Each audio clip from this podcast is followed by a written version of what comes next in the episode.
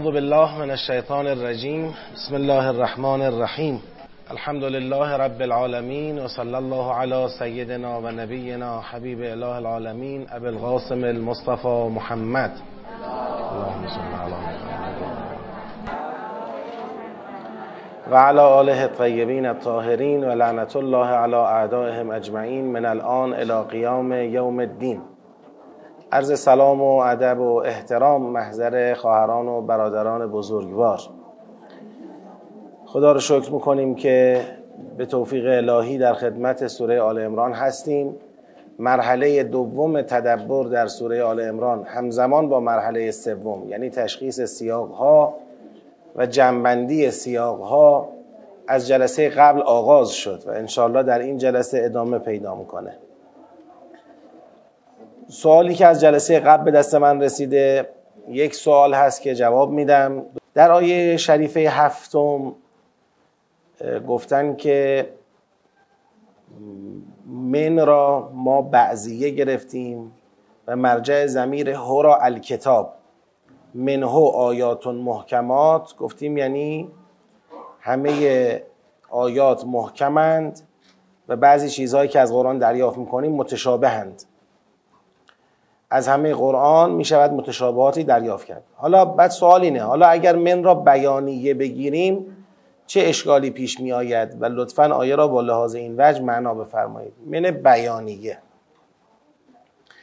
یعنی اینکه هو الذی انزل علیک الکتاب منه آیات محکمات. بگیم بیان باشد از آیات محکمات. ببینید من اولا یک اصلاح ادبیات داشته باشم. من را بیانیه بگیریم. ما نمی‌تونیم هر حرفی را یا هر کلمه ای را به یک معنایی بگیریم. ما باید معنایی را که هست کشف بکنیم. این رو خواهش می‌کنم تو ادبیاتتون دقت کنید. یعنی نگید من را بعضیه بگیریم یا بیانیه بگیریم. دست ما نیست که بعضیه بگیریم یا بیانیه بگیریم. باید ببینیم بعضیه است یا بیانی است. خب حالا اینجا یه من داریم. ببینیم بعضی است یا بیانی است. وقتی یه منه و آیات محکمات داریم بعد در کنارش و اخر داریم. و اخر و متشابهات. پس معلومه داره کتاب را و استفاده ما از کتاب را به دو قسم تقسیم می‌کنه. یکی آیات محکمات یکی متشابهات. این کلمه اخر نشون میده که من ظاهر است در کدام معنا؟ بعضیه نه دیگه بیانیه. وقتی بیانیه شد دیگه بغلش اخر نداره که. میشه میشه آقا کتاب بیان باشد از آیات محکمات دیگه اخر نمیاد بغلش. وقتی اخر آمد کنارش یعنی همه اون چه از کتاب دریافت می‌کنی آیات محکمات نیست. یه اخر و متشابهاتی هم هست. و همین یعنی چی؟ همین یعنی بعضیه و تمام دیگه. خب این از این سوال. حالا انشالله بازم در جلسات بعدی سوالاتی که زودتر به دستمون برسه در خدمتیم. ما سیاق اول رو اگر یادتون باشه جنبندی کردیم از آیه یکم تا ششم. جنبندی کردیم به تهدید توراتی ها و انجیلی های کافر به قرآن. نظر به اینکه قرآن مصدق تورات و انجیل است و این دو فرقان قرآن هستند کفر به قرآن از سوی صاحبان تورات و انجیل انتقام الهی را در پی دارد. دیگه یادآوری نمی کنم بنا من بر اینه که شما مطالعه و پیش مطالعه و تثبیتی دارید. سوره مبارکه آل امران با چنین سیاقی آغاز شد که هستند کسانی تورات و ظاهرا قبول دارن انجیل و ظاهرا قبول دارن قرآن رو قبول ندارن. این در حالیه که قرآن مصدق تورات و انجیله تورات و انجیل هم فرقان قرآنن. پس یک چنین کفری را به هیچ وجه خدا قبول نمی‌کنه و انتقام الهی را در پی داره. در سیاق دوم یک مقوله دیگر را مطرح کرد. مقوله در داخل جریان اسلام و ایمان. اون مقوله کسانی بودند که در قلبشون انحراف است و از متشابهات قرآن تبعیت می‌کنند. در مقابل اینها راسخانه در علمند که اونها اعتماد به خدا می‌کنند ایمان دارند و اعتماد به خدا می‌کنند مقوله متشابه گرایی تشابه گرایی فتن جویی در متشابهات قرآن. پس ما یک جمعیتی رو در سیاق قبل شناختیم. اونا کیا بودن؟ کافران به قرآن بودن. اصلا قرآن رو قبول ندارند. با اینکه تورات و انجیل رو ظاهرا قبول دارند اما قرآن رو قبول ندارند.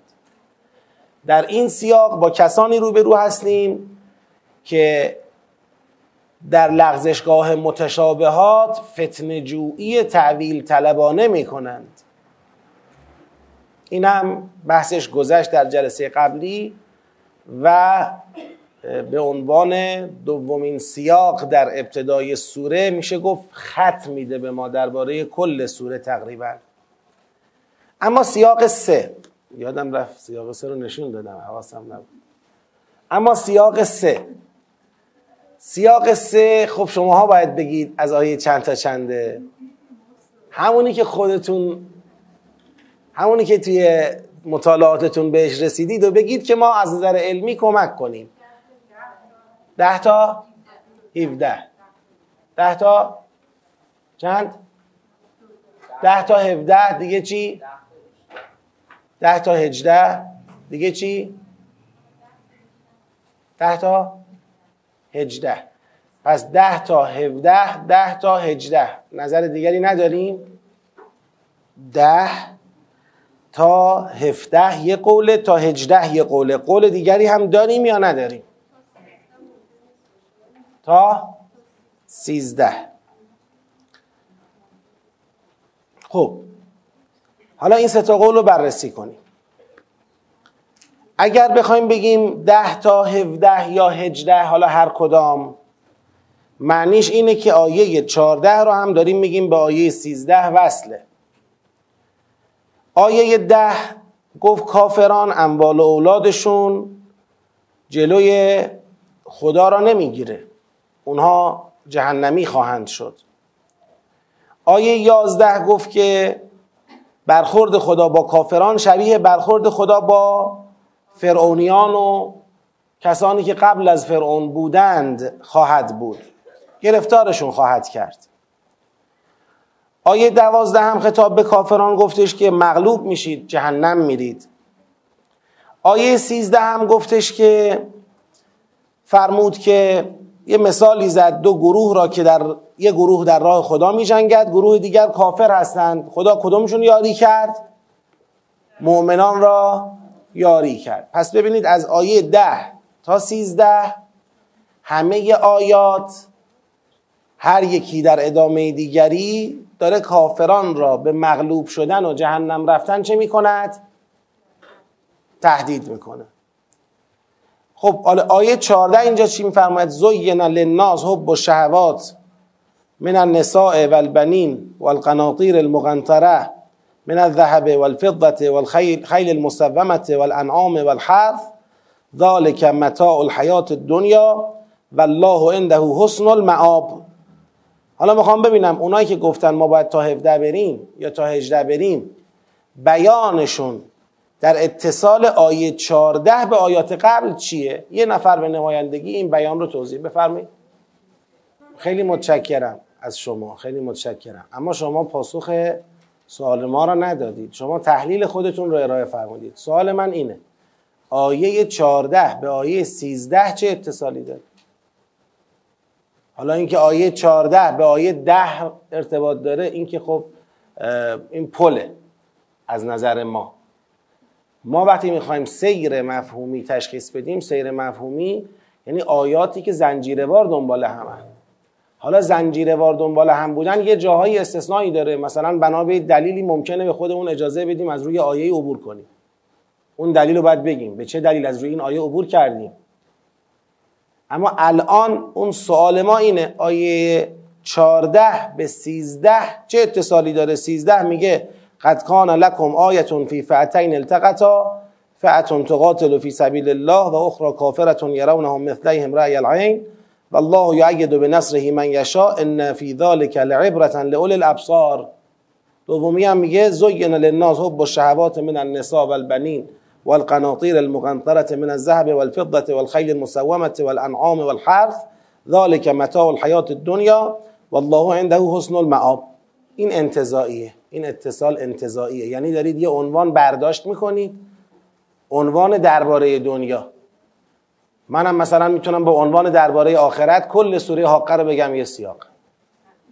با عنوان مثلا درباره پیغمبر کل سوره مدثر رو بگم یه سیاقه این عنوان انتظاییه سیر مفهومی با عناوین انتظایی درست نمیشه. و الا همه جا را می‌تونیم به هم وصل کنیم.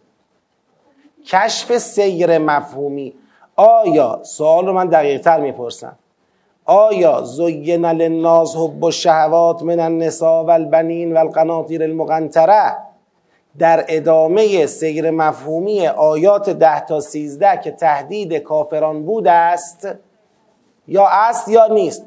اگر در ادامه است باید شما قرینش رو نشون بدید. اگر در ادامه نیست خب یعنی شروع سیاق جدید است. سوال دقیقا اینه. ما در آیه ده جریان تهدید کافران را می‌بینیم شروع شده. میگه که هم بقود النار. یک. تو آیه بعدیش میگه والله شدید العقاب. این دو. تو آیه بعدیش میگه تحشرون الی جهنم. این سه. تو آیه بعدیش میگه نمی‌دونم بفرمایید. ان فی ذلک لعبرة لاولی الابصار. این در مقابل مؤمنان کافران رو شکست داده. این چهار. میگم اینا همه سیر تهدید کیا بود؟ کافران بود. حالا آیه چارده آیا هم سیر تهدید کافران است؟ خب برای اینکه به این سوال جواب بدید یک سوال دیگه می‌پرسم. باز اینجا می‌خوام یه مقدار کمکتون کنم تو نگاه فنی. یک سوال دیگه می‌پرسم. آیا مراد و مقصود از الناس تو آیه چهارده کافران هستند. یعنی همون کافران آیات ده تا سیزده را میگه الناس. می‌خواد بگه این کافرانی که ما در آیات ده تا سیزده تهدیدشان کردیم اینا مردمانی هستند که حب شهوات زمین گیرشان کرده است. آیا اینو می‌خواید بگید؟ این الناس اینا هستند؟ هستند؟ بله. می‌تونن باشند؟ می‌تونن باشن شبیه جواب تفاسیره. تو تدبر می‌خوایم نقطه زنی کنیم. هستند یا نیستند می‌تونن باشن؟ بله منم میگم می‌تونن باشن. الان تو سیر مفهومی خدا می‌خواد بگه الناس در اینجا که خدا آورده کلمه ناصرا مرادش از ناس اینه که الذین کفرو را بزنه. بگه الذین کفرو با شهوات زمین گیرشون کرده. یا مراد گروه دیگری هستند. دعوا سر کیه؟ دعوا سر چیه؟ کل انسانو که خب آیه داره میگه. من دارم می‌پرسم مراد. مراد وقتی می‌پرسم یعنی چی؟ یعنی خدا به چه مناسبتی راجع به حب و شهوات صحبت کرد؟ به مناسبت کافران یا به مناسبت یه گروه دیگر؟ اون گروه دیگر کیان؟ آه ببین الان شد پس دو تا دیدگاه. ببینید؟ ببین الان سر الناس دعوا مشخص شد. یا میگیم الناس کافرانند منظور از این آیه منظور این آیه کافرانند. در حقیقت این آیه می‌خواد ریشه یابی کند که چرا اینا کافر شدند. و در مقام ریشه یابی می‌گوید حب و شهوات کافرشون کرد. خب؟ این یک گزینه این یک فرضیه. فرضیه دوم اینه که نخیر آقا. اینجا الناس مردمی هستند که در معرض اقواگری کافرانند. مردمی که در معرض اقواگری کافرانند. این شد گروه دیگری. اگر شما اولی رو بگید بله می‌تونیم در راستای ریشه یابی هرچند بازم از نظر فنی صرفه داره. یعنی باز اونجا نمی‌تونیم خیلی راحت بگیم با آیه 13 متصله. چون با آیه 13 متصل نیست. باید بریم تا آیه ده همونطور که خواهرمون با آیه ده ربطش داد. خب؟ اما حالا این صرفه هاش هم میپذیریم. میگیم بله اگر این الناس کافران مراد بودند می‌شد ریشه یابی کفر آنها. می‌تونستیم روی این بحث کنیم که آیا تو همون سیاق هست یا نیست. قابل مذاکره می‌شد. که باز من اونجا می‌گفتم از نظر فنی بازم متصل نیست. حتی اگر کافران بودند باز باید می‌گفتید سیاق جدیده این سیاق جدید رو ریشابی می‌گرفتید. چون آیه 14 به لحاظ لفظی و مفهومی به آیه 13 متصل نیست. ما در سیاق شناسی اتصال هر آیه را با قبل حالا یا آیه قبل یا جمله قبل هر کدام که وسیع تر باشد ما اونو در نظر می‌گیریم. این قاعده ما در سیاق شناسیه و الا اگر گرفتار ارتباطات پلی بشیم از این آیه به چهار آیه قبل پل بزنیم از اون آیه به دو آیه قبل از این آیه به هشت آیه بعد کل سوره به هم متصل. هیچ وقت شما نمی‌تونی قطعات مفهومی رو اینطوری شناسایی کنی. همیشه گیر می‌کنید تو شناسایی قطعات مفهومی.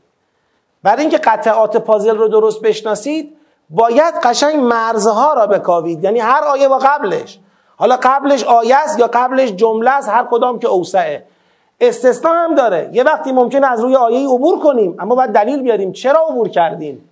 میگیم معترضه است. چرا عبور کردیم؟ میگیم استطرادیه. چرا عبور کردیم؟ میگیم شاخهیه داره اقسام را میگه. برشماریه. دوتا رو گفته سومی رو گفته چهارمی رو گفته. چهار دیگه لازم نیست به سه وصل باشه. چهار و سه و دو همه به یک وصله مثلا. نه. نه. خب کدع به آل فرعون این کجاش؟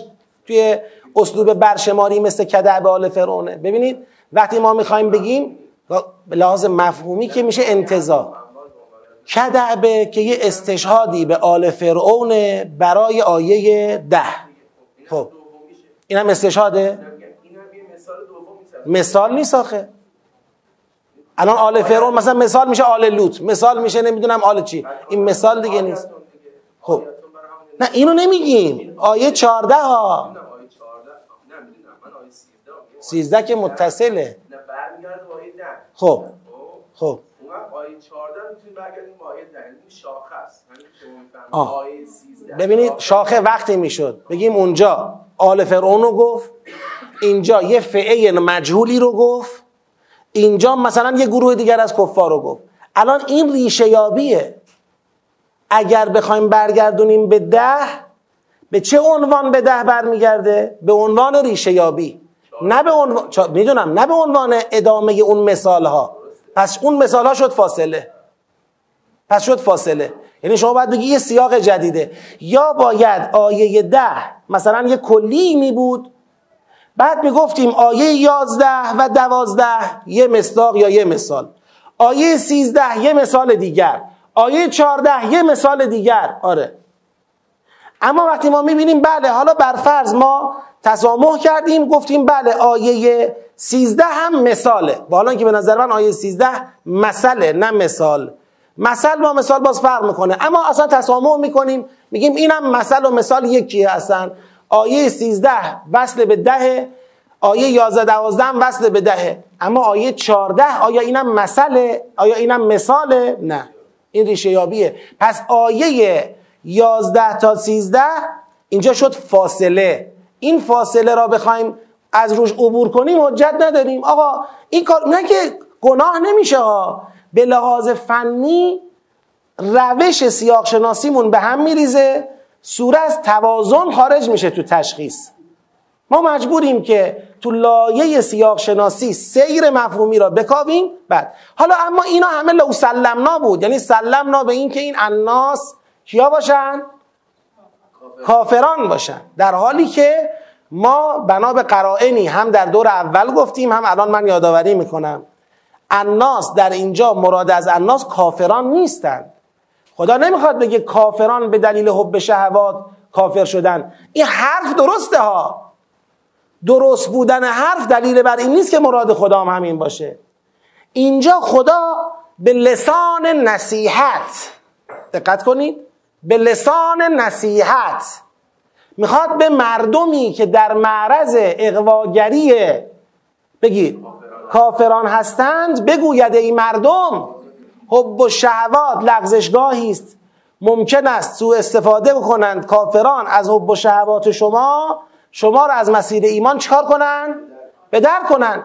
نجات شما در تقواست حالا شواهد من چیه که این اناس کافران نیستن مردم عادی ببینید یک اگر شما مقام آیات رو بررسی کنید مقام آیات ده تا سیزده مقام تهدیده مقام تهدید اونم مقام تهدید سنگین.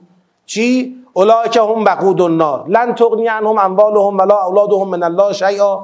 که هم بقود النار. دیگه چی؟ شدید العقاب یعنی برده توشون اینا تا کجا؟ تا فرعون. یعنی شما با کافرانی طرفی که قابل مقایسه با فرعونند. که به آل فرعون. چطور فرعون رو زدم؟ شما رو می‌زنم. باز میای جلوتر دو فعی که میگه آقا من مؤمنان رو یاری می‌کنم شماها رو میکوبم. یعنی تهدید مغلوبیت جهنم رفتن. خب بعد یه دفعه چی شد؟ حالا خدا نصیحتش گرفته که عزیزای من دوست دارید راهنماییتون کنم؟ اگر می‌خواید شهوات گرفتارتون نکنه یه چیز بهتری هست. پیغمبرم به این کافرای شبیه فرعونی که می‌خواستم بزنم دندوناشون رو خورد کنم بگو که او کن به خیر من ذالکم للذین تقوا بیاید تقوا پیشه کنید مثلا مسئله اونا مگه الان تقواه؟ یعنی اینجا شما داری در یک یه دفعه مقام چی میشه؟ انگار یه پله یه پله بلند می‌خوری زمین. این خودش یه نشان است. پس اینا اونا نیستن. دوم. اگر دوم هم نگاه کنیم باز در دوره دوم اینجا بگم. کلمه الذین تقوا در مقابل الذین کفرو الذین تقوا در مقابل کیا؟ با توجه به اینکه ما دو سیاق مقدماتی داشتیم ما یادتون باشه. ما دو تا بیانیه اول سوره داشتیم. یه بیانیه راجع به کافران به قرآن داشتیم سیاق یک. یه بیانیه راجع به منحرف های داخل جریان اسلام داشتیم. حالا به یه عده‌ای داره میگه آقا حب و شهوات تقوا. اینو به کی داره میگه؟ به اون کافرانه به قرآن میگه یا به اون منحرف القلب های تو اسلام؟ به کدوم انسبه؟ به همون منحرف القلب های داخل جریان اسلام. پس این دوتا الذین اتقوا در مقابل الذین کفرو نیست. الذین اتقوا راهکاری برای نجات از شر الذین کفرو است. حالا بیاید قبلتر. اگر بیاید قبلتر اونجایی که راسخانه در علم دارن دعا می‌کنن. ربنا لا تزغ قلوبنا بعد اذ هدیتنا و هب لنا من لدنک رحمه انک انت الوهاب. ربنا انک جامع الناس لیوم لا ریب فیه. ان الله لا یخلف المیعاد. خب الناس یه بار اینجا آمده بود. دعای راسخان از شما سوال می‌کنم. دعای راسخان این بود که ما مثل کافران اهل کتاب نشویم یا دعای راسخان این بود که ما مثل منحرف القلب هایی که زیغ دارند نشویم کدام بود؟ لا تزغ بود خب در تعلیل لا تزغ میگن انک جامع الناس ناس اینا پس میشن کیا؟ اونایی که گرفتار چی شدن؟ زیغ شدن. پس ناس در زبان راسخان کافران اهل کتاب نبودن. ناس در زبان راسخان اون دسته از مؤمنان و مسلمان هایی بودند که گرفتار زیغ شدن در متشابهات. خب شما با این مقدمه الناس اینجا این ناس رو بخون. زین للناس حب الشهوات. حالا یا در واقع داره اینجا گفته میشه که آقا اگر یه عده ای از مردم میفتن تو وادی زیغ و گرفتار متشابهات می‌شوند. این از حب و شهوات نشأت می‌گیرد. خب اگر این فهم رو پیدا کردیم با توجه به این قرائن دیگه زوین للناس ادامه آیه 13 نیست. ادامه آیه 10 تا 13 هم نیست. یه شروع دیگریه. حالا بله این الناس آیات 14 به بعد در ارتباط سیاقی خواهیم گفت. اینا تومه الذین کفروی آیه آیات چی هن؟ قبلی هن.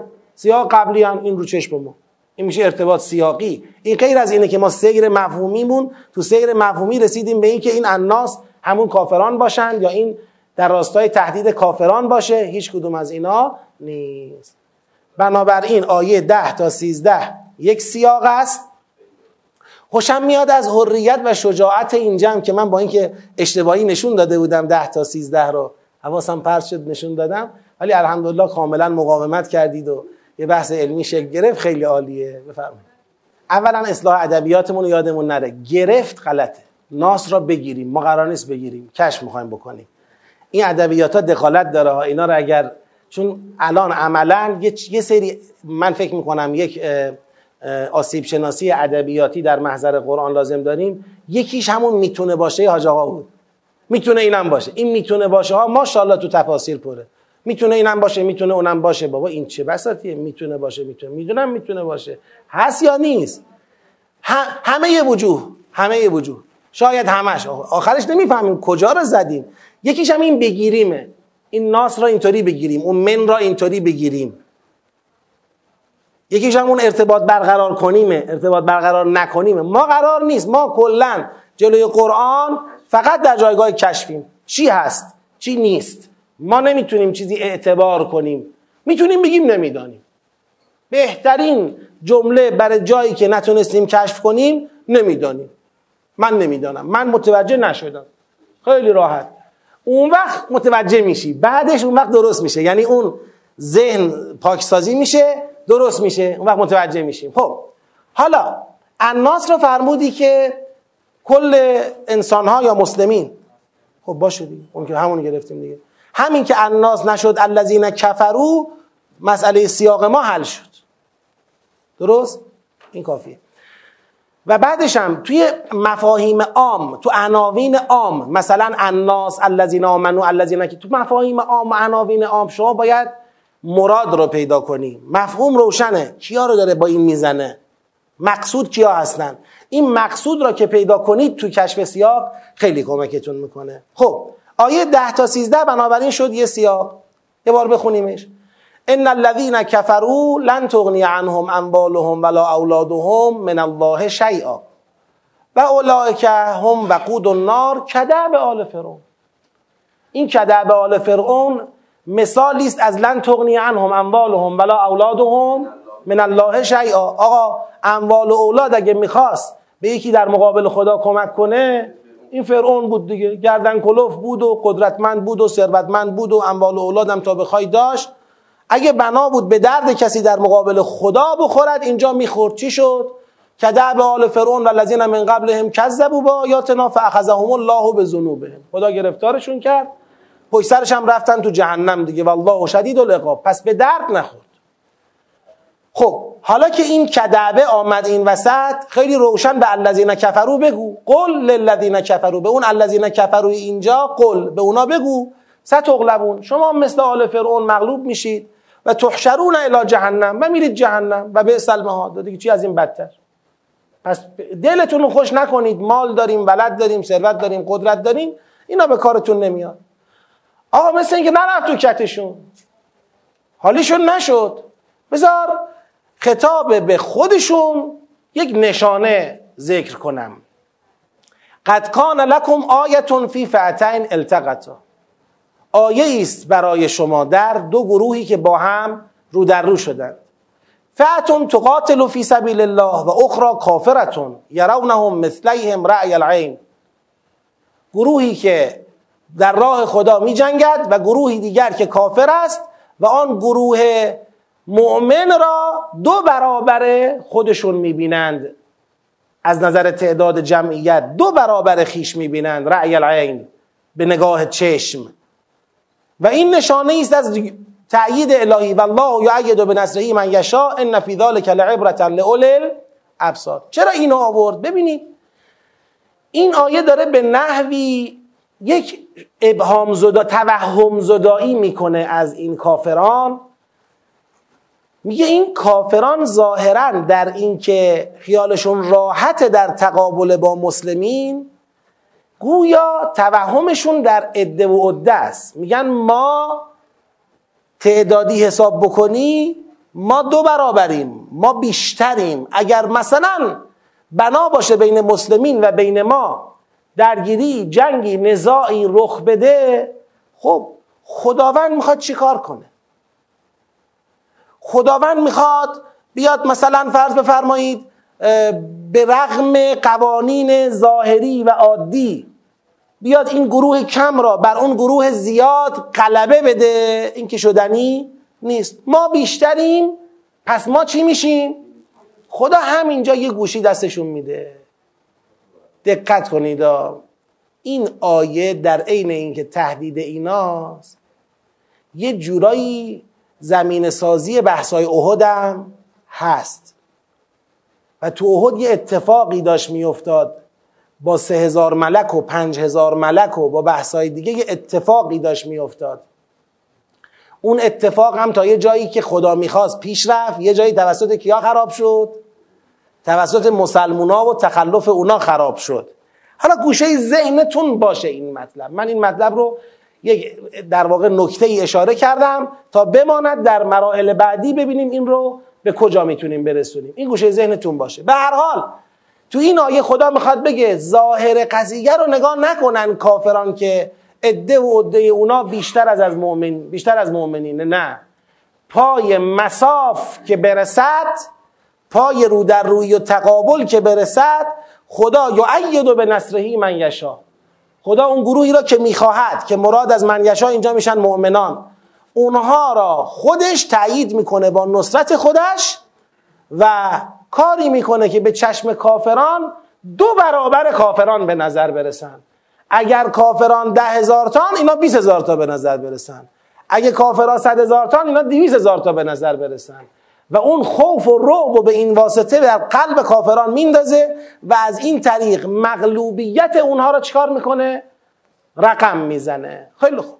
این آیات ده تا سیزده که از نظر مفهومی یک بار دیگه مرور کردیم بریم توی فضای سخنش. بفرم بله.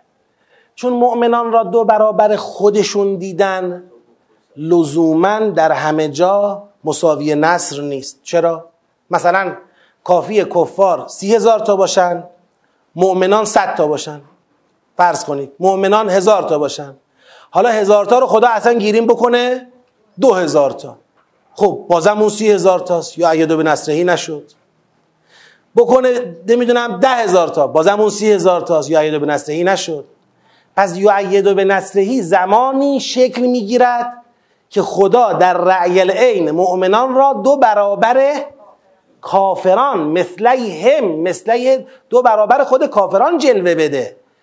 اینا یه نگاه بندازه میگه دو برابر ما اینجا آدم هست. و خب دو برابر ما اینجا آدم هست حتما ما مغلوبیم. این میشه احساس مغلوبیت ترس نگرانی و قافیه رو میبازن. محاسباتشون رو به اشتباه میندازه و نمی‌تونن عملا دیگه آرایش جنگی مناسبی رو اختیار بکنن و شکست می‌خورن. و خدا این کار رو با چه کسانی انجام میده؟ با فرشته ها که همون آلاف همست آلاف و سلاست آلافی که در اونجا آمد حالا البته اونجا بحث خودشو داره. بله به قرینه نصرت. چون اینجا داره مسئله می‌زنه که آقا عبرت بگیرید من نصرت می‌کنم. خب نصرت می‌کنی؟ صرف این که تعداد اونا دو برابر جلوه کنه همیشه مساوی با این نیست که ما مغلوب بشیم. می‌تونه ما بیشتر از اون دو برابر اونا باشیم حتی. بله. ببینید اینجا می‌خواد فقط یک مطلب را به کافران بفهمونه. یک یک محاسبه ای که دارن می‌کنن و اونا رو داره به اشتباه میندازه می‌خواد به اونا بفهمونه. این کافران به اموال اولاد تکیه کردن در مقابل خدا سفارایی کردن.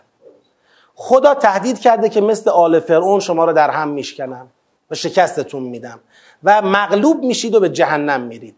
خب این تهدید رو چه چیزی از جانب کافران به چالش می‌کشه؟ عده و عده. ما بیشتریم. پس خدا حتی اگر بخواهد نمی‌تواند. ابزار خدا برای اینکه ما را مغلوب کنه اینه که این دشمن ما را که مسلمونا باشن مؤمنا باشن بر ما چیره کنه. خب اونا با تعداد کمشون عده و کمشون چطور می‌خوان بر ما چیره بشن؟ همین که این سنت رو خدا ازش پرده برداره که اگر من بخواهم حالا من یشا حالا این من یشا به چه چیزایی بستگی داره؟ خیلی چیزا. ما اونا رو نمی‌خوایم الان بحث کنیم که در مقام واقع بالاخره میشه یا نمیشه. اما اگر خدا بخواهد اگر مشیت خدا باشد همین مؤمنی را که ظاهرا عده و کمه در نگاه تو دو برابر جلوه میده. بعد تو به عنوان یک دشمنی که در مقابل او هستی دچار خطای محاسباتی میشی آرایش جنگید به هم می‌خوره توازن نبردت به هم می‌خوره میشکنی. پس فکر نکن اگر عده و عدت بیشتره لزوما یعنی پیروز میشی. حالا بله می‌رسیم تو این صورت تلک ایام نداولها بین الناس. ممکنه بالا پایینی بشه یه روز پیروزی یه روز شکست. ولی اون چی که در اختیار خداست اون اصطلاحا آپشنی که برای مؤمنان فعال می‌تواند بشود به هیچ وجه برای شما نیست. برعکسش نیست. که حالا خدا بیاد کفار را در نگاه مؤمنان دو برابر مؤمنان می‌کنه هیچ وقت نیست. خدا طرف مؤمنانه. می‌خواد بگه تو این مساف من طرف کیا هستم؟ مؤمنان هستم. پس بنابراین عبرت بگیرید بترسید. حالا از روی این که میگه قد کان لکم آیتون فی فعتن این نشون میده که در این سوره این مسئله سابقه داشته. این سابقه داشته دیده شده این نصرت الهی. حالا مثلا نمی‌دونم بدر بوده نمی‌دونم جای دیگری بوده من بودش صحبت نمی کنم ولی یک سابقه داشته که اینا به اون سابقه رجوع بکنن و متوجه بشن بله تأیید الهی از این طریق می‌تونه بیاد وسط. یه دفعه آخر جنگ می‌بینیم یک جماعت قلیلی یک جماعت کثیری رو شکست دادن. چطور شد؟ با هر کدوم صحبت می‌کنی میگه هر طرف نگاه می‌کردم لشکر بود. نتونستم جلو برم. خیلی خوب. حالا اون فضای سخن رو یک بار بررسی کنیم. از لن تغنی عنهم اموالهم ولا اولادهم من الله شیئا. فهمیده میشه که کافران مورد نظر این آیات که نظر به سیاقهای یک و دو که قبلا خوندیم میشن همون اهل کتاب توراتیا انجیلیا سیاق یک. همون اهل کتاب توراتیا انجیلیا دلشون خوشه که آقا ما ثروت و قدرت بیشتری داریم. بنابراین توی این مسافی که داریم با مؤمنان رو در رو میشیم پیروزی با ماست. در نهایت پیروزی با ماست. این یک توهمی است که اینا داشتن. به دعب آل فرعون نگاه بکنید. باز یه چیز دیگه یعنی اینها در خودکامگی و احساس قدرت با فرعون قابل قیاسن. یعنی در یک چنین جایگاهی هن. خودشونو در نهایت اقتدار می‌بینن و پیغمبر و مؤمنان رو هم در ضعف می‌بینن. همین میشه فضای سخن ما. خداوند در چه سیری این فضا را شکسته؟ اولا بیان فرمود که در مقابل الله به اموال اولاد تکیه کردن بی معناست و جواب نمیده شاهد آورد براش آل فرعون و کسانی که قبل اونها بودن. اینها هم به اموال اولاد تکیه داشتن اما سودی به حالشون نداد. خدا گرفتارشون کرد خدا اونها رو به شدیدترین شکل ممکن عقاب کرد و بعد هم با یک بیان حماسی سهمگینی به اینها میگه ستغلبون و تحشرون الی جهنم. مطمئن باشید مغلوب میشید پیروز که نمیشید هیچی. اموال و اولاد به دردتون که نمی‌خوره هیچی. مغلوب میشید و به جهنم میرید و به بدترین جایگاه می‌رسید و در نهایت هم اون اشتباه توهمی اونها رو با این آیه به هم زد که اگر خیال می‌کنید عده و عده لزوما عامل پیروزیه اشتباه می‌کنید. خداوند اگر بخواهد در مساف شما و مؤمنان مؤمنان را دو برابر شماها جلوه میده در نگاه شما و به این ترتیب مؤمنان را در مقابل شما تأیید می‌کنه یاری می‌کنه و اون مغلوبیت رقم خواهد خورد. پس کل این آیات در راستای اثبات یک معنا خطاب به کافرانه. مغلوب شدنتون قطعی است. جهنم رفتنتون هم قطعی است. ثروت و قدرت هم مانعش نیست. خلاص شد. حالا ثروت داری قدرت داری عده داری عده داری اینو بدون این چیزی رو عوض نمی‌کنه. تهدید کافران مکذب آیات الله به بی سمر بودن اموال و اولادشان و گرفتاری به عذاب جهنم و شکست در دنیا. کافران به آیات الله اموال و اولادشان مانع عذاب ایشان نخواهد شد و در این دنیا شکست خواهند خورد و روانه جهنم خواهند شد. بفرمایید. به خاطر اینکه تو این مرحله نمی‌خوایم در عنوانگذاری ها مرحله بعد رو لحاظ کنیم. ما توی مرحله بعد وارد میشیم به اینکه سیر سیاق ها رو چیز کنیم. اونجا بیشتر تکیمون به عنوان هاست بله حرف درست. بله حرف که درسته. حرف صحیح کافران اینجا همون کتاب داده شدگان سیاق یکند. نظر به ارتباط بین سیاقی. اما من اینو خونسا می‌ذارم تو عنوان. بله در حد اشاره است. تصریح چون نیست. بازم غلط نیست. اگر اینجا تو پرانتزم بیاریم که کتاب داده شدگان یا تو پرانتز بیاریم اهل کتاب الذین اوتول کتاب غلط نیست. اگر من نیوردم چون تو خود آیات تصریح به کتاب نشده منم نیوردم خیلی وقتا یک مطلبی در جایگاه فرمولی باقی بمانه تو تطبیقش بر مستاق محکمتر عمل می‌کنه تا اینکه فقط بخواد به مستاقش برسه. خب سیاق بعدیمون آیه 14 تا 18 17 دیگه؟ دیدگاه دیگه هم داریم؟ 14 تا 17 یا 18 17 خب 14 تا 17 که خیلی واضح باید بریم. یعنی اصلا کسی تا قبل از 17 اگر می‌خواست توقف بده که هیچی خطرناک بود. اینکه 18 را به 17 کیا متصل می‌دونن و چرا؟ 18 را به 17 کیا متصل می‌دونن؟ چرا؟ حتی اگر باشند. من می‌خوام بگم اینجوری حتی اگر باشند. آیا؟ سوال ببینید ما سوال این شکلی می‌پرسیم. آیا آیه شهد الله در ادامه اوصاف عبادی است که در آیه 16 و 17 داشت توصیف می‌شدن. آیا این ادامه سیر اون اوصافه؟ اونجا گفتش که والله بصیر بالعباد. عباد کیان؟ الذين يقولون ربنا اننا آمنا فاغفر لنا ذنوبنا وقنا عذاب النار. الصابرین الصادقین والقانتین والمنفقین والمستغفرین بالاسحار. آیا آیه 18 هم دارد وصفی از اوصاف عباد را می‌گوید؟ این نوع اتصال به نظر حقیر انتظاییه یعنی ما داریم یک مفهومی را از اینجا برمیداریم به عنوان محتوای ایمان. بعد این محتوای ایمان را متصل می‌کنیم به عباد. محتوای ایمان عباد اینه. خب؟ در حالی که ما سیر می‌خوایم کشف کنیم. من تو سیر اینجوری کمکتون می‌کنم. آیا به سیر 16 و 17 که اوصاف عباده است متصل است؟ نه. آیا این سوالا رو چقدر خوب می‌پرسم همه جواب درست میدن. آیا بریم قبلتر. به سیر زوگن للناس حب و شهوات و نصیحتی که در قبال حب و شهوات می‌خواهد بدهد متصل است؟ پس این داره از بی بسم الله نه عطف داره. نه نمی‌دونم از نظر لفظی اتصال در اون جمله ای و بین جمله ای داره. داره از بی بسم الله میگه آقا شهد الله انه لا اله الا هو و الملائکه و اولو العلم قائما بالقسط لا اله الا هو العزیز الحکیم. حالا برسیم به بحث بعدیش.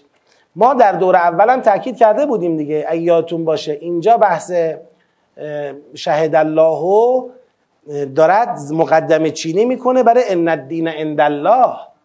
که حالا اسلام چیه عند الله؟ ان الدین عند اللهی که شهد الله گفتیم عند الله دین اسلامه.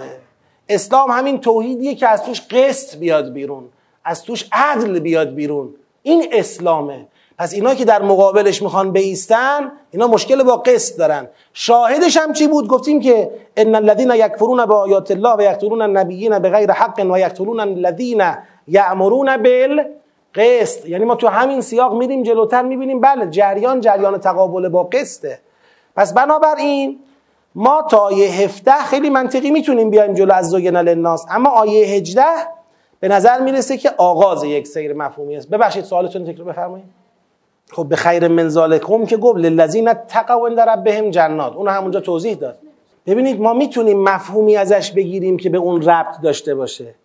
اما اینکه آیا در بیان آیات تو شهد الله انه لا اله الا می‌خواد مصداق اون خیرون للذین تقوا رو بگه؟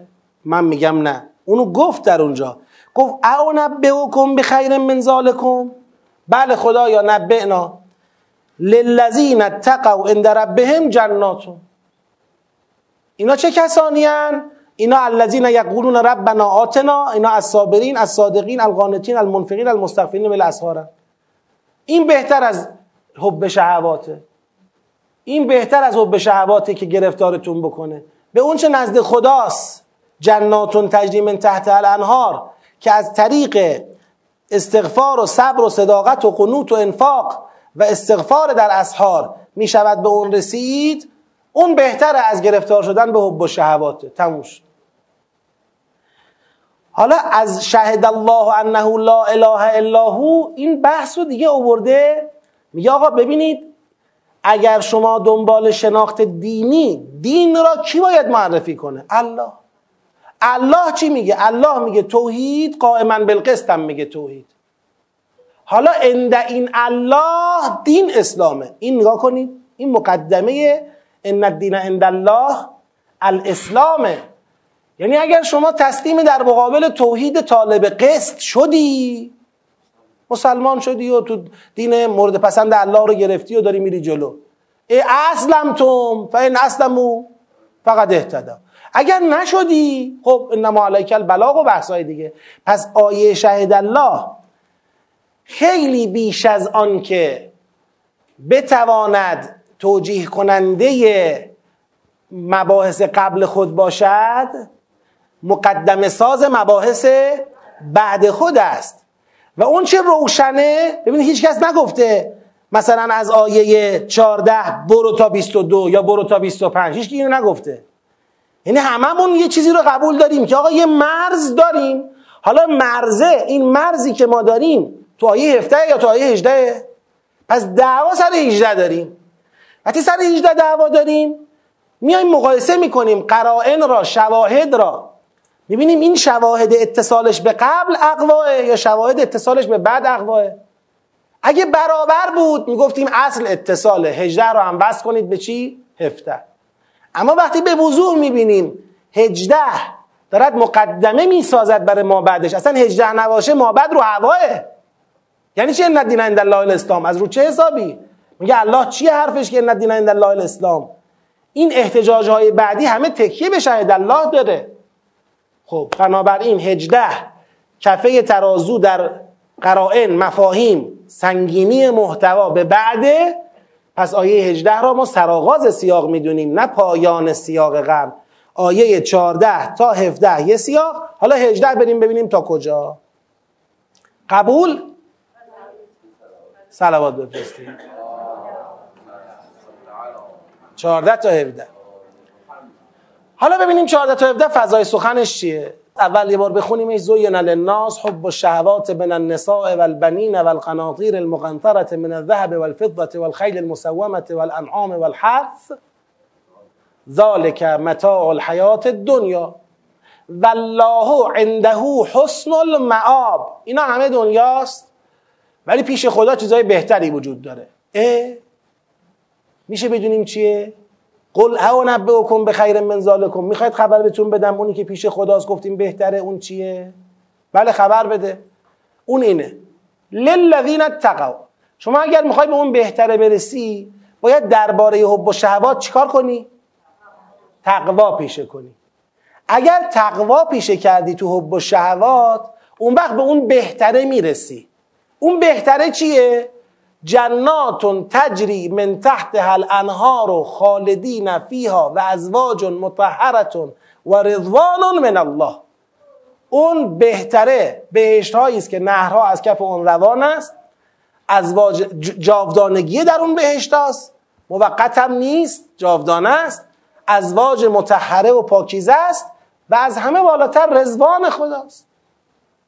رزوان الهیه یعنی هر طرف بنگری رضایت خدا رو متجلی می‌بینی. در همه چیز جلوه رضایت الله رو می‌بینی. خیلی حرفه ها خیلی حرفه.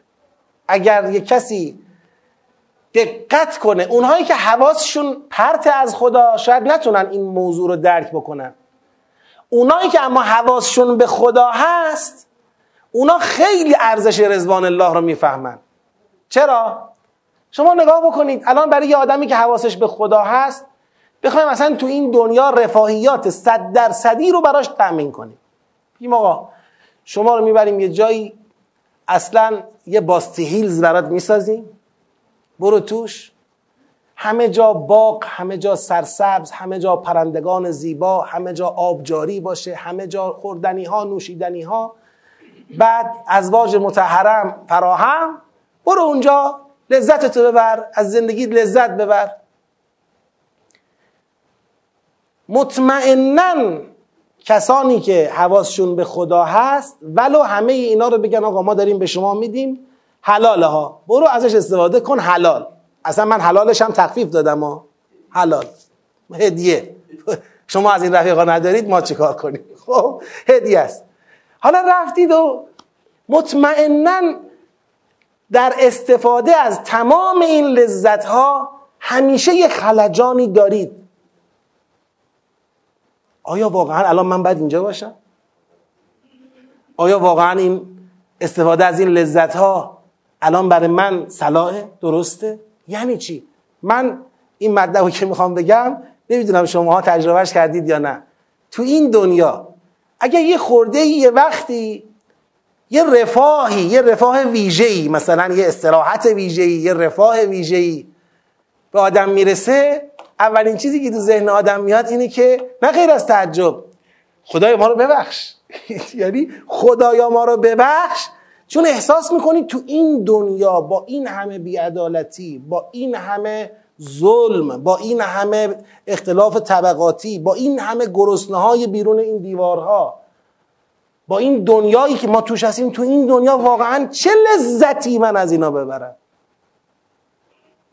چه لذتی ببرم؟ چی بشه؟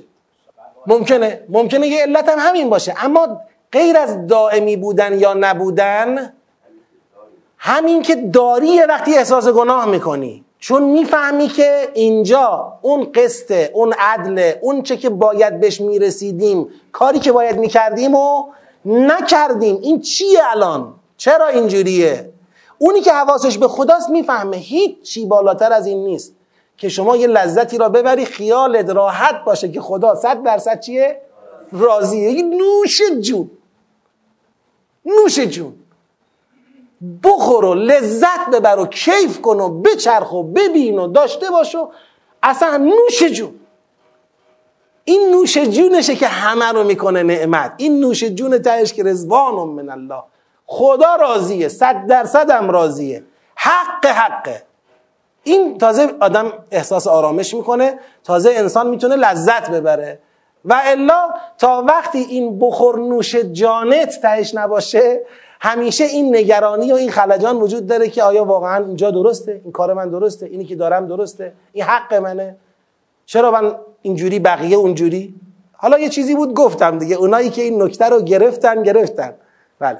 بله همینطوره. راضیه مرضیه همون در واقع رضوان الهی تجلی پیدا می‌کنه در رضایتمندی ما و در رضایت خدا از ما. انشاءالله خدا روزی می‌کنه خب حالا این والله بصیر بل... پس این بهتره معلوم شد. بهتره شد جنات و خلود و ازواج و رزوان والله بصیر بالعباد. خدا با بصیرت بندگانی که سزاوار اینا هستن رو انتخاب می‌کنه. الان این جمله بعد از والله بصیر بالعباد داره شرح میده این تقوا را. این تقوایی که اینجا گفت للذین اتقوا. این للذین اتقوا کیا هستن؟ این عبادی که سزاوار جناتن. اینا اونایی که یقولون ربنا اننا آمنا فاغفر لنا ذنوبنا و قنا عذاب النار. اینا اولا میگن ما ایمان آوردیم راجع به گذشته طلب مغفرت می‌کنن و از خدا می‌خوان که از گذشته اونها چیزی را که مستوجب عذاب اینها باشه باقی نگذاره. قنا عذاب النار. و در مسیر زندگیشون با صبر، صداقت، فرمانبرداری، انفاق و استغفار سهرگاهی حرکت می‌کنن. حالا صبر می‌کنن بالاخره تو شدائد تو محن تو سختی ها تو ملال ها صداقت به خرج میدن. از مسیر صداقت به خاطر فشارها خروج نمی‌کنن فرمان برداری می‌کنن. اینم از شاخه های باز. استقامت در راه خداست. انفاق می‌کنن از اونچه دارن در حق دیگران یا برای برپایی امر دین و استغفار می‌کنن در سهرگاه. این در واقع شرحی است برای تقوایی که اینا پیشه می‌کنن. آقا مفهوم روشنه. فضای سخن. فضای سخن این آیات لغزشه.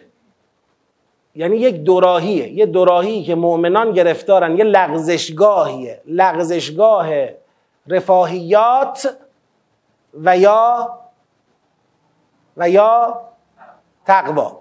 حالا اینجا یه توضیح براتون بدم. راجع به این فضای سخن. که لغزشگاه رفاهیات یعنی چی؟ ببینید ما اینو در جاهای دیگه هم اشاره کردیم. اینجا می‌خوام تأکیدی بهش بپردازم. زمانی که حضرت موسی مردم رو عبور داد از دریا گفت میرم کتاب میارم مردم اومدن سراغ اجل اجل رو با چی ساختن؟ با طلا، نقره، جواهرات با این چیزا. رنگ و بوی دینم بهش زدن. قبضت و اخست و قبضت من اثر رسول. سامری میگه من با آثار خود پیغمبر در واقع به این مسئله پرداختم. یعنی شبه افکنی بود. خواست به مردم بگه چی با اون عجل خواست بگه رفاه. ببینید کلمه رفاه یا در دنیای امروز می‌تونید ازش یاد کنید به توسعه. کلمه رفاه کلمه توسعه کلمه که این در واقع شکل قلابی و جعلی عدالته. کتاب میاد برای عدالت. اونچه مزاحم طی طریق کتاب هست برای رسیدن به عدالت اینی که عدالت جای خودشو بده به رفاه. وقتی عدالت جای خود رو داد به رفاه اون وقت شما دیگه از کتاب نمی‌تونی بری بهش برسی. کتاب راه عدالت رو می‌خواد جلو ببره. شما با اصول و شاخصها و معیارهای دیگری می‌تونی رفاه رو تعمین بکنی. در تأمین رفاه لزوما عدالت وجود نداره. کاملا می‌تونن انسانها طبقه بندی بشن. یک عده به رفاه می‌رسن به قیمت اینکه عده زیادتری نوکری اونا رو بکنن برده اونا باشن. یک عده به رفاه می‌رسن به قیمت اینکه سفره دیگران کوچکتر بشه. اینا به رفاه می‌رسن. این چون رفاه عدالت نیست. هر کس به حق خود و سهم خود نمی‌رسه. یک عده باید بیشتر از بقیه بخورن. و چون باید بیشتر بخورن چون باید بیشتر داشته باشن چون باید بیشتر لذت ببرن هزینهش رو باید دیگران بدن. دعوای بین اسلام و بین غیر اسلام حالا این بگیم در دنیای امروز مثلا غرب فرض کنید آمریکا و اروپا و غیره این دعوا سر اینه. اینا الگوی قلابی رفاه را نشون میدن مردم دنیا را جذب می‌کنن به خودشون. شاخصهاش هم ارائه میدن. اما این رو به مردم این واقعیت را نمیگن که بابا در این الگویی که ما ارائه میدیم اساسا ممکن نیست همه به رفاه برسن. چرا ممکن نیست؟ به خاطر اینکه تو این الگو نظام نظام سرمایه‌داریه دیگه. شما هر چقدر بتونی بیشتر سرمایه داشته باشی تصاعدی درآمد تو رفاه تو بره بالاتر. هر چقدر رفاه تو بره بالاتر تصاعدی یک عده باید برن پایینتر. این اختلاف و فاصله قهرن ایجاد میشه. اصلا هیچ جوره نمیشه با الگوی توسعه در جهان عدالت رو برپا کرد. شما برید مبانی فلسفی خودشون رو بخونید. تو کتاب چی بود؟ شهید آوینی کتابشون اسمش؟ توسعه و مبانی تمدن غرب استنادات به فلسفه های خودشون را برید بخونید. هیچ پنهانکاری تو قسمت فلسفی وجود نداره. شفاف میگن آقا مردم دنیا دو گروهن. یه گروه کارگرن اینا باید کار کنن برای بقیه و اکثریت اینان. و برای این گروه کارگر انواع تدابیر را اندیشیدن از 50 60 سال از 70 80 سال قبل تا حالا. و قبلتر از اون انواع تدابیر را اندیشیدن. چه کار کنیم هیچ وقت انقلاب نکنن؟ چه کار کنیم هیچ وقت اعتراض نکنن؟ چه کار کنیم هیچ وقت شورش نکنن؟ چه کار کنیم به کم قانع باشن؟ چه کار کنیم بفهمن مسکن سی مترم بسه؟ 20 مترم بسه؟ غذا مثلا یه آبی که توش یه نخود به هم کافیه. چجوری اینا رو به وضعشون راضی نگه داریم؟ و بعد با یه فاصله بسیار زیاد ای رو داشته باشیم که غرق در رفاه باشن غرق در آسایش باشن غرق در لذات باشن. برای اونا کار ضد ارزشه. اینا با استناد دارم میگم و استناد به کتاب خودشون منبع دادم بهتون. برید بخونید کتاب شهید آبینی رو. کار ضد ارزشه. هر چی میگذره باید کمتر کار کنن. و این یکی ها باید نه یه شیفت که دو شیفت نه دو شیفت که سه شیفت نه سه شیفت که چهار شیفت کار کنن تا بتونن در واقع زیر اون حیمنه مرفه اونها گرده های خودشون رو قرار بدن. وایسن حالا شکل غربیش یا شکل شرقیش؟ فرقی نداره. شکل آمریکاییش یا شکل چینیش؟ فرقی نداره. جفتش یه چیزه. نظام سرمایه داریه یک عده باید داشته باشن بقیه باید هزینه‌شو بدن. شاهدش پیداست. در کشورهای ما تنها چیزی که اینا رو میکشونه به سمت کشورهای ما منابع. منابع ما رو استخراج بکنن. برای اینکه منابع ما رو استخراج بکنن و اجازه دسترسی دوباره ما به منابع نو و تجدید شونده را ندن. ما در اون جایگاه نباید قرار بگیریم. این مزاحمت برای اونهاست. خیلی قشنگ مردم دو طبقه. طبقه سرمایداران و مرفهین طبقه مستضعفین و فقرا. بدبخت هایی که باید کار کنن برای اونا. تمام شد و رفت. این الگو الگوی اجله مردم رو فریب میده. مردم میگن آقا به رفاه برسیم. الان متاسفانه ما یه وقتایی احساس می‌کنیم ماها گرفتار اجل میشیم. یعنی قشنگ داریم در یک مسیری تا بقا نعل و به نعل با شاخصهای توسعه جلو میریم. توی دنیا اونایی که دارن شاخص میدن برای پیشرفت و برای توسعه اونا. آقا میگن در بهداشت شاخص اینه در اقتصاد شاخص اینه در مثلا بانکداری شاخص اینه. در هر چیزی دارن شاخص ارائه میدن. شاخص هایی که اونا دارن ارائه میدن و با اون شاخص ها کشورها رتبه بندی میشن تو مسائل مختلف. و خود به خود در دنیا رقابتی وجود دارد. برای اینکه تو این شاخص ها چی بشیم؟ ما پیشرفت کنیم و به اون شاخص های غربی و اروپایی جهانی اصطلاحا ولی در واقع غربی و آمریکایی. ما به اون شاخص ها نزدیکتر بشیم.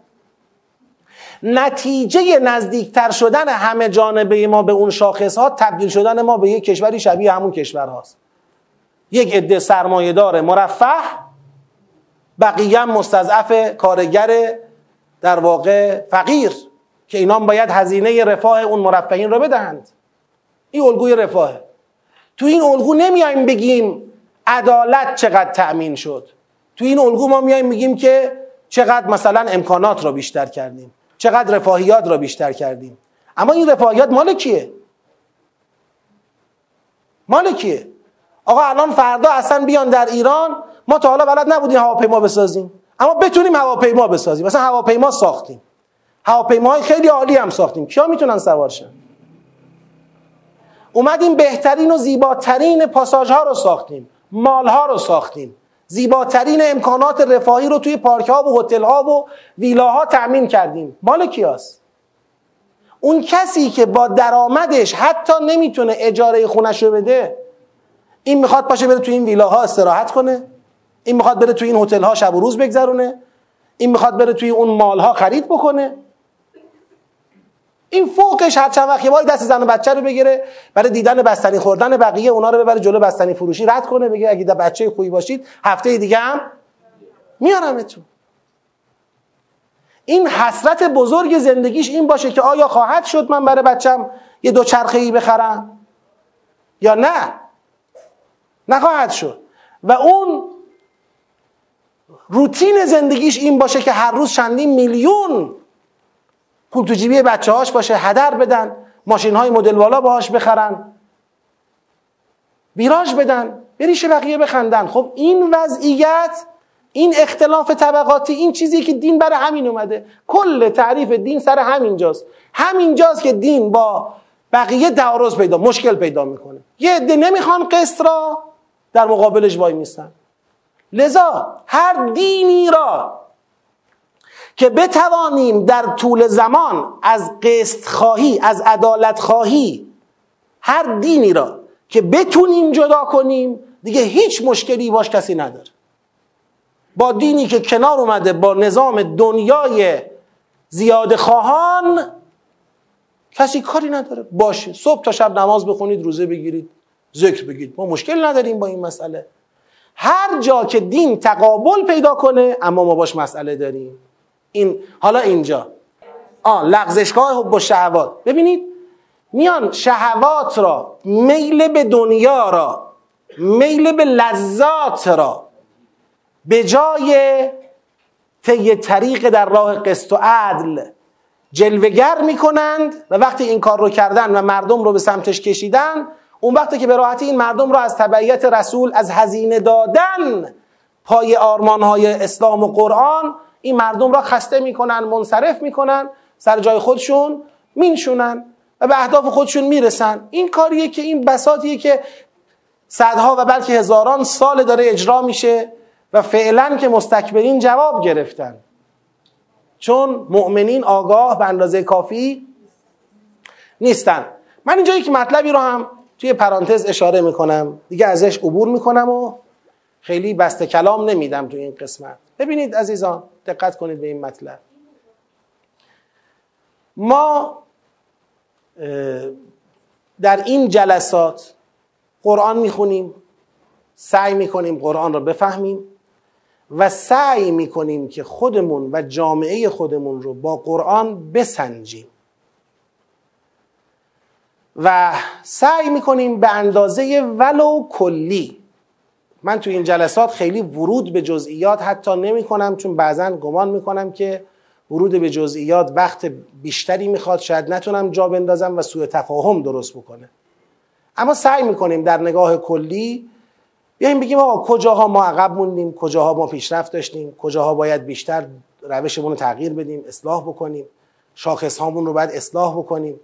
به این مسائل برسیم.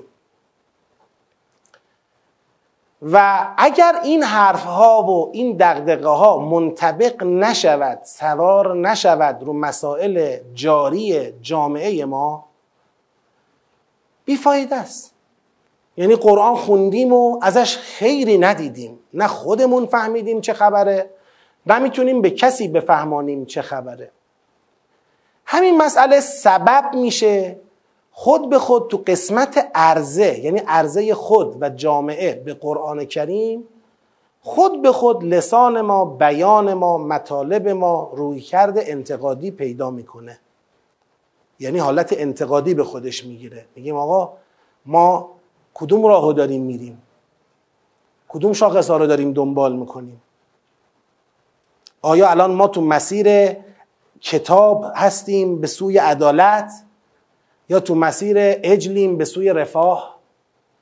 کدومو داریم میریم؟ چل سال بعد جامعه ما کجاست؟ سی سال بعد جامعه ما کجاست؟ ما یه کشوری هستیم شبیه کشورهای اروپایی که اون شاخص ها کامل توش پیاده شده. یه عده مرفه که با دین هم فاصله معتنابهی دارن. قشنگ هر جور به هر شکلی که دلشون می‌خواد بچرخن تو خیابونا و از زندگی لذت ببرن. یه عده مستضعف متدین حمالی کنن برای اونا. داریم اینجا میریم؟ یا نه داریم میریم به سمت عدالتی که هر کی رو به حقش برسونه. اختلاف طبقاتی از بین ببره خب این رویکرد انتقادی به خودش می‌گیره و باید باشه. حالا آقا مخاطب این رویکرد انتقادی کیان؟ هر کی ممکنه به نوبه خودش ممکنه بنده باشم ممکنه مثلا مسئولین باشن ممکنه رئیس جمهورها باشن. ممکنه یه جاهایی حتی سوال بشود. آقا در منطق اسلام در فرهنگ اسلام اینکه کسی راجع به مدل راهبری جامعه سوال داشته باشه جرم نیست. حتی اگر کسی راجع به مدل راهبری جامعه انتقاد داشته باشه جرم نیست. می‌تونه انتقاد کنه می‌تونه سوال کنه می‌تونه انتقاد کنه. اگر ما الان خلع داریم و متاسفانه کانال هایی که نصح و دلسوزی کارشناسان به گوش مسئولان امر برسه این کانال ها طراحی نشده. وجود ندارن که آقا چجوری می شود فرض کنید یک راهی رو توی جامعه اصلاح کرد. آگاهان جامعه موظفند. این عهد الهیه. موظفن. اون چرا می‌فهمن درسته؟ بازگو کنن منتقل کنن. بگن. بین انتقاد دلسوزانه و بین نقد مغرزانه یا اعتراض مغرزانه فرقه. یکی از بدترین آسیب هایی که یک جامعه رو گرفتار می‌کنه اینه که انتقاد دلسوزانه به بهانه مثلا اعتراض مغرزانه سرکوب بشه. در داخل خودمون سرکوب بشه ها. حالا بیرون از ما که بماند در داخل خودمون دیگه نتونیم صحبت کنیم. نتونیم اقلا خودمون رو به یک سطحی از آگاهی برسونیم که آقا مشکل کجاست؟ کجاها رو باید ما با قرآن درست بکنیم؟ همین هم نتونیم انجام بدیم. یه چیزی که به نظر حقیر متاسفانه جامعه ارزشی رو گرفتار می‌کنه همین تفکیک نکردنه. من در یه جمعی یه بار عرض کردم گفتم آقا مثال می‌زنم. حالا اینو اعتقادی مثال می‌زنم که تو سیاسی هم شما خودتون تطبیق بدید. وهابیت به شیعه اعتراض می‌کنه سر اهل بیت. وهابی ها میگن شیعه ها اهل بیت را خدا گرفتن و درباره اهل بیت مشرکند. خب ما رو مشرک می‌دونن چرا؟ چون توسل به اهل بیت می‌کنیم چرا؟ چون ارادت به اهل بیت داریم مطیع اهل بیت هستیم. هرچی بالاخره ما رو مشرک می‌دونن. یه انتقاداتی به ما می‌کنن. تو این قسمت. خب ما دو جور با این قضیه می‌تونیم روبرو بشیم. یه بار اینه که میگیم خب کلا غلط می‌کنید. ما کلا خوبیم شما هم کلا بدید. هی دائما در جواب به اونها بخوایم بیشتر ببخشید بعضی از اشتباهاتمون رو بیشتر بخوایم تکرار کنیم. یه حالت هم اینه که میگیم نه آقا. اونی که شما داری میگی اصلا شما بگی یا نگی من خودم قبل تو. میگم این یکی دو تا سه تا انتقاد به ما وارد بگید هست. این انتقادی که وارده رو ما درست کنیم. اون حرف بی ربط تو جوابش رو بدیم. هم در فرهنگ داخلی خودمون هم در مقابله با او. اون حرف بی ربط رو جواب بدیم. انتقاد وارد نیاز به اصلاح داره.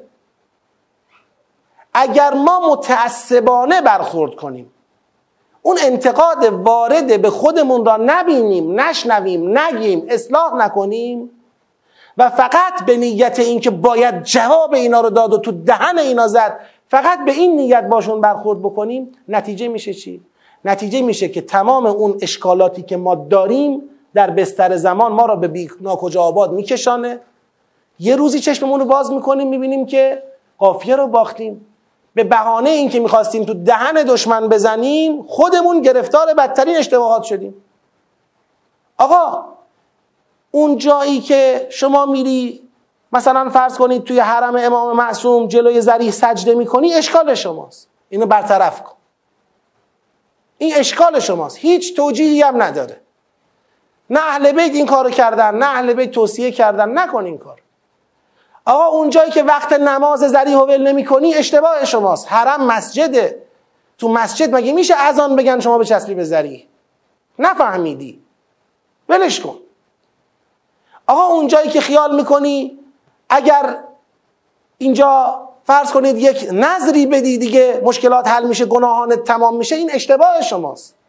شما باید راجع به اعمالت مسئولیت پذیر باشی. امام معصوم دعا می‌کنه برای تو به شرطی که تو در راه خدا باشی. فاسقانه زندگی نکنی از فسق فاصله بگیری. اون جایی که توی شهر شما گروه های متعدد افراد فراوانی نهله های زیادی هستند که گرفتاری سنگین اقتصادی دارن 110 کیلو طلا و نقره تو در خطای شماست.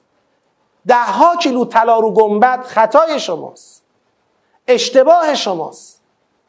این اشتباه هیچ فایده ای نداره جز اینکه شماها رو از فرهنگ اهل بیت دور می‌کنه. حالا هیچ شما بیا اینا رو جواب بده. نه ما زریحو می‌گیریم چشم شما رو هم در میاریم. آقا زریحو بگیر سر وقتش. موقعی نماز ول کن چشم خودش اونم نمی‌خواد در میاری اشکال خودتو برطرف کن. بله اگر او تو غیر وقت نماز گفت رفتی زریحو گرفتی بگو آقا چشمت هم در میارم زریعم می‌گیرم. شما بیا یک راه دیگه راه اصلاحی را در پیش بگیر. اشکال واقعی را برطرف کن. اشکالی که نیست را جواب بده. این صداقته. با این صداقت نجات پیدا می‌کنی جواب دشمنت هم میدی. و الا دشمن زبانش و بیانش پر میشه از حق و باطل که مردم نمی‌تونن تشکیل میگه آقا راست میگه. اینو والا خداییش داره راست میگه. خب بذاریم دیگه نتونن چیزی بگن که کسی بگه خداییش داره راست میگه. چه راستی میگه؟ مردم اینو بگن بگن چرا اینطوری نیست. اینطوری نیستن شیعه ها خب. من مثال می‌زنم بازم. پدر و مادر یه بچه ای دارن بچهشون رو دوست دارن. یه همسایه ای دارن حسابی هم با اینا لجه. این همسایه لجه میاد به این پدر میگه بچه تو دیدم. داشت سر کوچه سیگار می‌کشید. بعد دید می‌زد. حواست باشه بهش. یه غلط کردی؟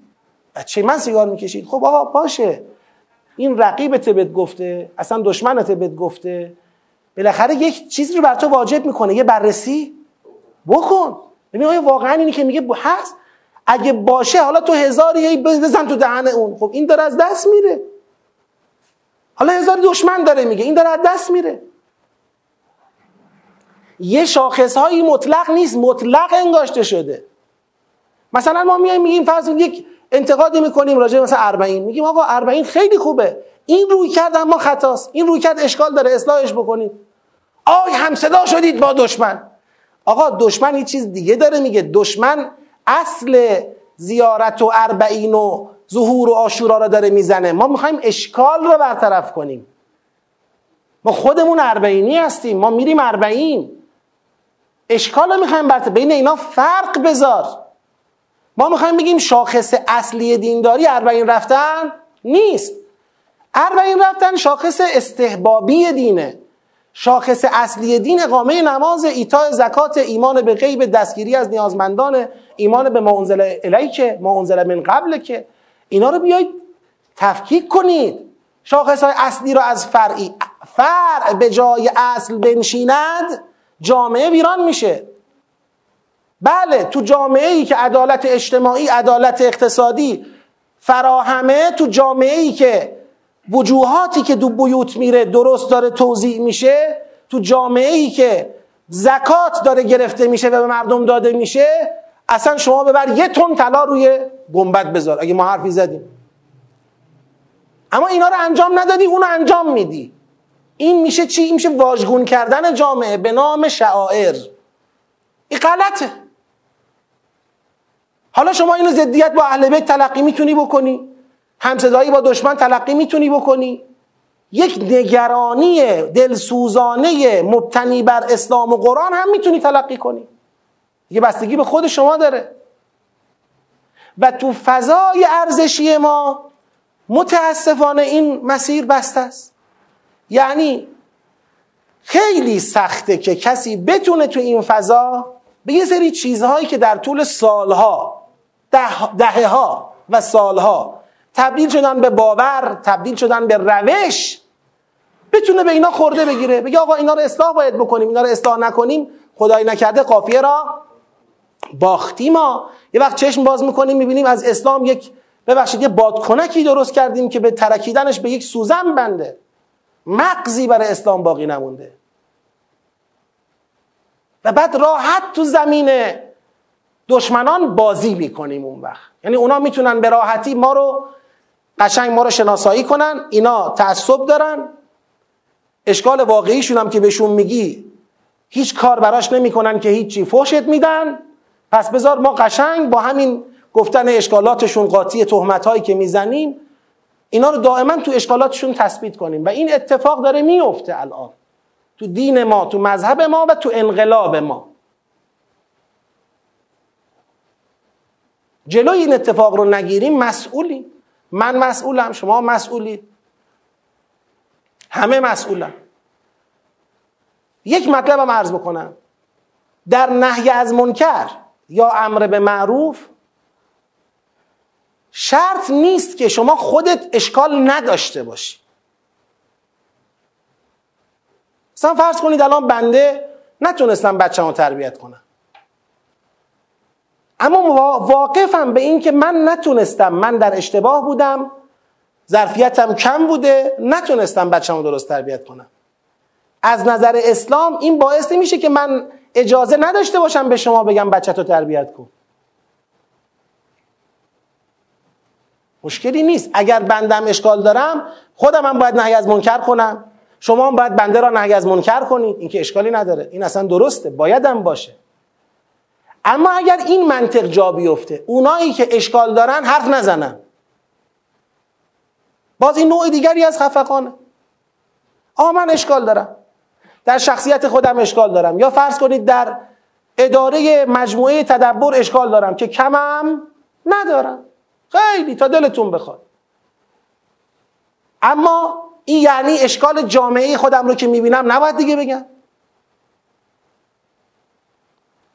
نه من ممکنه در حل اشکال داخلی خودم ناتوانم. اما اگر در حل اشکال داخلی خودم ناتوانم یعنی حرف حقی را که یقین دارم قرآن داره میگه درسته. این حرف رو نگم دیگه تو جامعه. فکر نمی کنم اینجوری باشه. یعنی چاره ای جز این که اون چرا می‌فهمیم بگوییم ولو این بازخورد بکنه برگرده به خود ما منجر بشه ما مصلاح بشیم انشاءالله. آقا ما راه پیدا کنیم انشاءالله. ما یه سری انتقاداتی داریم که این انتقادات به نظر ما می‌رسه از قرآن برخواسته. بعضا این انتقادات میره تا بالا. آقا چطور می‌شود که مثلا کسی در یک قسمتی از کلامش از نگاهش از صحبتش بگه جانم فدای رهبر؟ یه جای دیگه یک حرفی بزنه که بخوره به رهبر. این چطور ممکنه؟ این این چیه تعریفش؟ این تعریفش عین نصحه. اگر دلسوزانه و درست بیان بشه راه حل بیان بشه. اما اگر نه خدای نکرده مغرزانه طلبکارانه. بله ما میگیم آقا ولو که مخاطب این سخن حضرت آقا بشن. بگیم آقا الان تو وضعیت توی بودجه بندی جامعه اوضاع فرهنگ اوضاع قرآن خرابه. طولانی شد زمانی که به امر فرهنگ کم توجهی شد. خب این رو من فرهنگی من مؤسسه دار منی که تو متن کار فرهنگی هستم اگر این دلسوزی رو نکنم این حرف رو نزنم. نپرسم چرا تو آموزش پرورش حرف خود شما خونده نمیشه؟ از کجا از اقتدار حاکمیتی باید استفاده کرد؟ چرا توی مثلا فرض کنید وزارت فرهنگ و ارشاد اسلامی درست در نقطه مقابل سوگیری شما و جهتگیری شما بدترین برنامه ها بر خلاف فرهنگ اسلامی داره پیاده میشه؟ به نام فرهنگ و ارشاد اسلامی بدترین فیلم ها مجوز می‌گیرن. بدترین برنامه ها اکران میشن. چقدر تسامح رواست؟ خب این رو باید یک جایی یکی یک کسانی باشن بگن این مطلب را. حالا آقا این مطلب رو باید در کجا گفت تو جمع های بله اگه ما یه وقت سخنرانی مثلا 5000 نفری داریم در جمع مردمی که آگاهی های کافی ندارن فریختگی فرهنگی ندارن مردم رو دچار شبهه کن نه. حالا یه جمعی از متدبرین قرآنی ها کسانی که بارها مبانی ما رو دیدن شنیدن. فرض کنیم آقا همچین دغدغه هایی وجود داره. دست شما می‌رسه دست شما می‌رسه دست شما می‌رسه دست من می‌رسه. باید این دلسوزی رو داشته باشیم. این نصح النصح لائمه المسلمین این شرط این حقی است. از جانب ائمه مسلم حقی برگردن ما هست ما باید ادا کنیم. اون نصحه. یعنی اون چرا فکر می‌کنیم درسته شاید بهش توجه نمیشه بازگو کنیم. مطالبه کنیم معدبانه یه بار اینه که حضرت آقا بگن لازم نیست ما بگیم لازم است. میگیم این جلو افتادنه.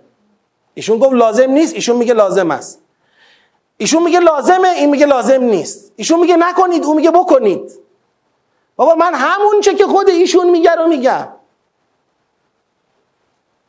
مگر الان تو بحث فرض بفرمایید هجاب اخیرا که بحث هجاب بی هجاب زیاد شده تو جامعه خب حضرت آقا صحبتاش داره پخش میشه. آقا راجع به هجاب این این این این این خیلی خوب.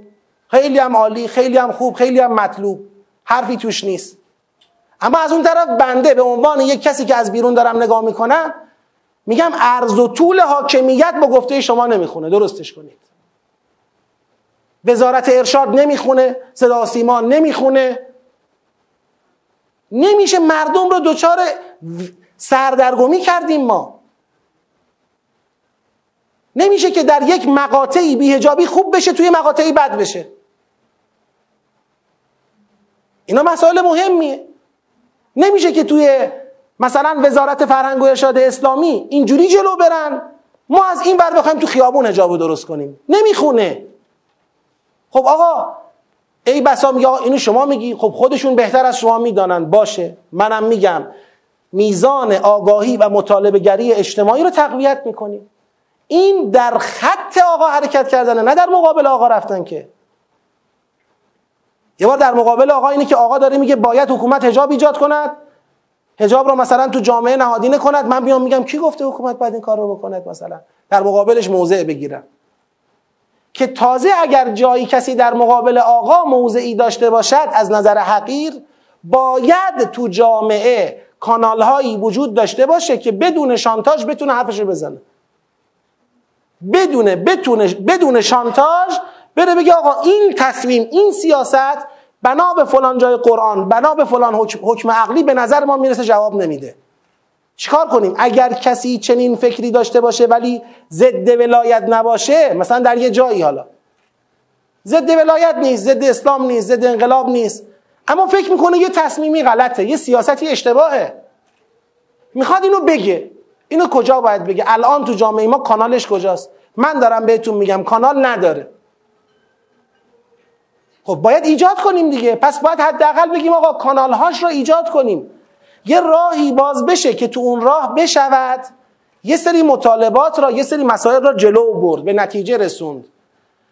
این توضیحات به چه مناسبت بود؟ به مناسبت اینکه به هر حال ما تو این جلسات گاهی به اقتضای تطبیق با قرآن و عرضه به قرآن مطالبی رو مطرح می‌کنیم رنگوبوی انتقادی به خودش می‌گیره. یه وقتی نخبگان سیاسی مخاطب ما هستن یه وقتی نخبگان مذهبی مراجع تقلید مخاطب ما هستن یه وقتی ممکنه حتی یه حرفی که ما معمولا سعی می‌کنیم جسارت نکنیم و حواسمون رو به حد خودمون باشه.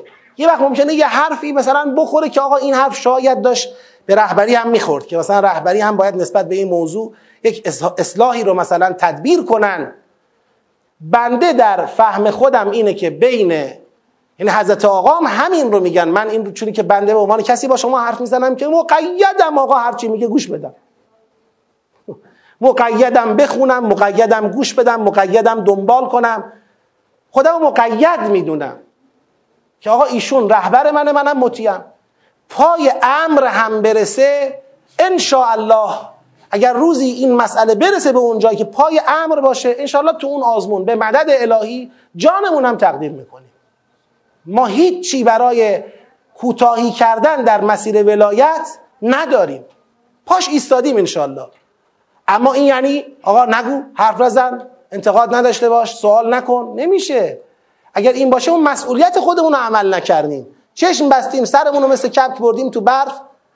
اما دیگرانی که انتقاد دلسوزانه نمی‌کنن مغرضانه است اونا دهانهاشون باز.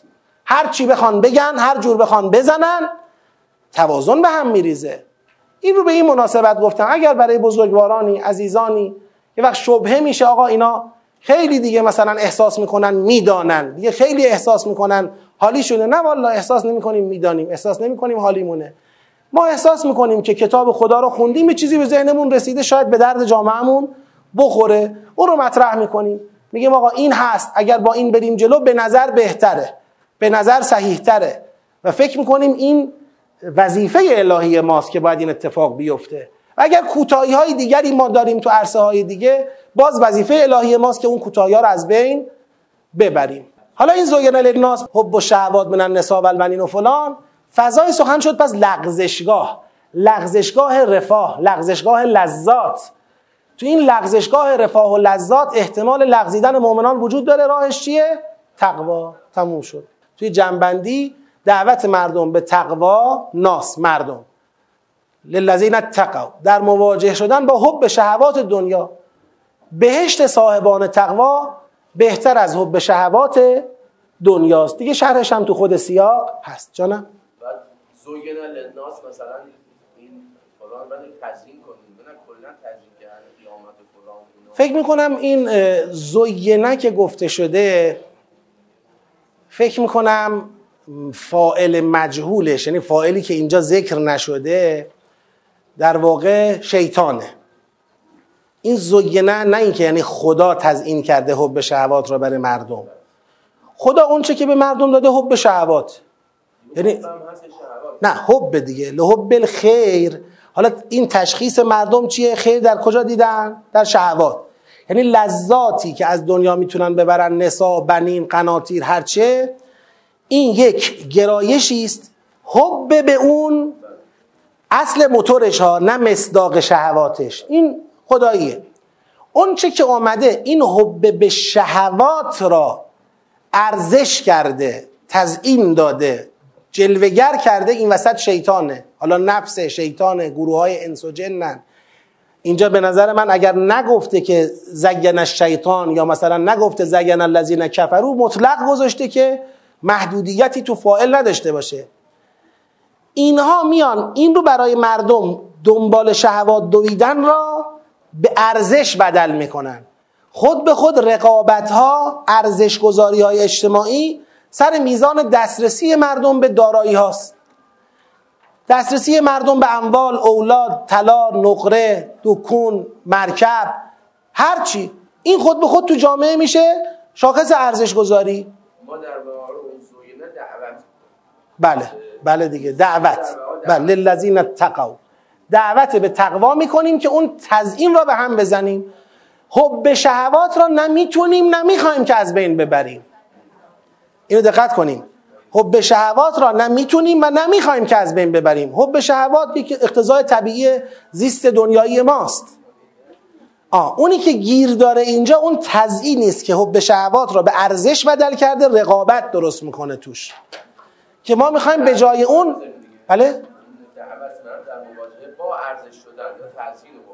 آره اون بهتر میشه. بله. من همین الان اونم می نویسم که بهتر و دقیق تر میشه. خب. سلواتی ختم بفرمایید. من بیشتر از این که حرف ما به جایی برسه احساس می‌کنم ما قبل از اون احتیاج داریم به اینکه یه خودباوری پیدا کنیم. خب؟ من فکر می‌کنم توی این فضا بدترین حالتی که برای ارزشی ها می‌تونه پیش بیاد اینه که خودشون هم احساس کنن اگر حرفی دارن یا اگر انتقادی دارن یا اگر سوالی دارن این مخالف انقلابی بودنشونه. ببین خود من یعنی خود من در معرض این نگرانی برای خودم هستم که یه وقتی چشم باز کنم از انتقادی که داشتم احساس گناه کنم. از سوالی که کردم احساس گناه کنم. احساس کنم که پس من ولایتم ضعیف بوده انقلابیگری من ضعیف بوده ارادت من به انقلاب و رهبر و اسلام ضعیف بوده که یه سوالی برام پیش اومده یا انتقادی برای من بروز کرده. خب؟ این حس من و امثال من و شماها رو می‌کشه به سکوت. یعنی فکر می‌کنیم انقلابی بودن در سکوته. انقلابی بودن در توجیه کردن هر اشکالیه. این که بیاد وسط این آسیبه. یعنی این باعث میشه همونایی که باید اشکالات رو برطرف کنن خودشون به اشکالات لباس ارزش میپوشونن و اشکالات رو توجیه می‌کنن و اشکالات رو پنهان می‌کنن. این خطره. اون چیزی که این خطر رو می‌تونه تقویت کنه اینه که در داخل جمع ارزشی انتقادها در واقع برتابیده نشود. یعنی مثلا تصور بشه کسی داره انتقاد می‌کنه این داره یه جورایی خلاف انقلاب و یعنی این بازخوردی که از مخاطب می‌گیریم خیلی مهمه. این فرهنگ سازی می‌خواد. یعنی بنده میگم اگه ده سالم طول بکشه که جامعه ارزشی به این فرهنگ برسه که می‌تواند بدون قرض و مرض و دلسوزانه انتقاد کند می‌تواند و باید هیچ کس سزاوارتر از انقلابی ها برای انتقاد کردن از انقلاب نیست. هیچ کس. اگه بنا باشه ضد انقلاب ها انتقاد کنن اونا حق و باطل و می‌کنن اهداف خودشون رو دنبال می‌کنن. ما باید قبل اونا اشکال رو ببینیم برطرف کنیم. اما بله اینم با قر زدن فرق می‌کنه. ما بیایم برسیم به جایی که صبح تا شب قر بزنیم به هفت عالم و آدم بد بیرا بگیم. این چیزی درست نمی‌کنه. این چیزی درست نمی‌کنه. ما باید بتونیم به اندازه خودمون بگیم آقا این مطلب به ذهن می‌رسه. اگر این راهو بریم بهتر میشه. به اندازه تریبون خودمون مطالبه منطقی ایجاد بکنیم. حضرت آقا در صحبت هایی که با جمع دانشجویان دارن شما برید ببینید در تمام صحبت هایی که حضرت آقا دارن به نظر حقیر یکی از خطهایی که تدبر می‌خواد صحبتهای سالانه و یا فصلی آقا با دانشجوهاست خب دانشجوها که میان خیلی سریح و لحجه می‌خوان انتقاد کنن حضرت آقا راجع به انتقادات اونا اونجا حرف می‌زنه صحبت می‌کنه. خیلی شفاف و روشن آقا میگه اصلا مطالبه گری مطالبه گری انتقاد کردن دلسوزانه اینا رو نه فقط آقا میگه اشکال نداره دعوت می‌کنه دعوت می‌کنه. حتی میگن از خودتون میگه از خودم. میگه آقا من نظرم اگر میدم یه جایی نظر کارشناسی میدم نظر کارشناسیه. حالا یکی هم با این نظر مخالفتی داره اشکالی نداره.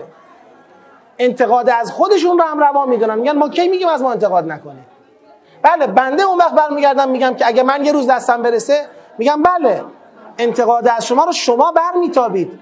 اما لایه ولایت مداران هیچ جوره بر نمیتابد پس چکار کنیم؟ یک کانال هایی تعریف بکنیم یک مجمع هایی تعریف... خود آقا چرا گفتن آزاد اندیشی دنبال چی بودن؟ که بتونی شما حرف بزنی و جواب بگیری. اگر حرف ها تو سینه ها خفه بشه عقده درست می‌کنه. مردم باید بتونن اونی که دلسوزه باید بتونه حرفش بزنه. آقا من برام حل نمیشه. چرا این سیاست اینطوری اعمال شد؟ جواب بدن یکی جواب بده. حتی توی مواردی آقا خود رهبر معظم نمی‌تونه این همه آدم این همه سوال این همه انتقاد همه رو بخواد حضرت آقا جواب بده. اصلا شدنی نیست. پس چیکار کنیم؟ پس بیایم خبرگان را تقویت کنیم. آقا این که چیزی خبرگان را. خبرگان مگر پشتیبانان رهبر نیستن؟ الان خبرگان شهر شما کیه؟ کی دستت به خبرگان رسید؟ کی رفتی باش حرف زدی؟ کی هستن شما رو به حضور طلبید؟ کی شدن انتقال دهنده حرف مردم به رهبر؟ آقا خبرگان نه امامان جمعه. بیاید امامان جمعه را واقعا بکنید کانال ارتباطی. بیاید خبرگان را بکنید کانال ارتباطی. اگر کانال های ارتباطی رو تعریف نکنید انتقادهای سازنده در نطفه خفه میشه و به نام انقلابیگری بر اشکالها سهه گذاشته میشه سرپوش گذاشته میشه لطمش به انقلاب می‌خوره لطمش به ولایت می‌خوره. اونی که دلسوز انقلاب و ولایته باید دنبال این باشه که یک راهی پیدا کنیم ببینیم تو اون راه بلکه حرفها شنیده بشه به جای خودش برسه. البته هر سخن جایی و هر نکته هم مکانی دارد. ما نمیگیم حالا هر حرفی رو هر جای انسان به عنوان انتقاد سازنده بگه. ممکنه بنده هم اینجا خط و خطایی داشته باشم باید توبه کنم. اما در کل فکر می‌کنم امروز به شدت به یه پالایش داخلی پالایش انقلابی که خود انقلابی ها سردمدارش باشن تو صحنه باشن احتیاج داریم.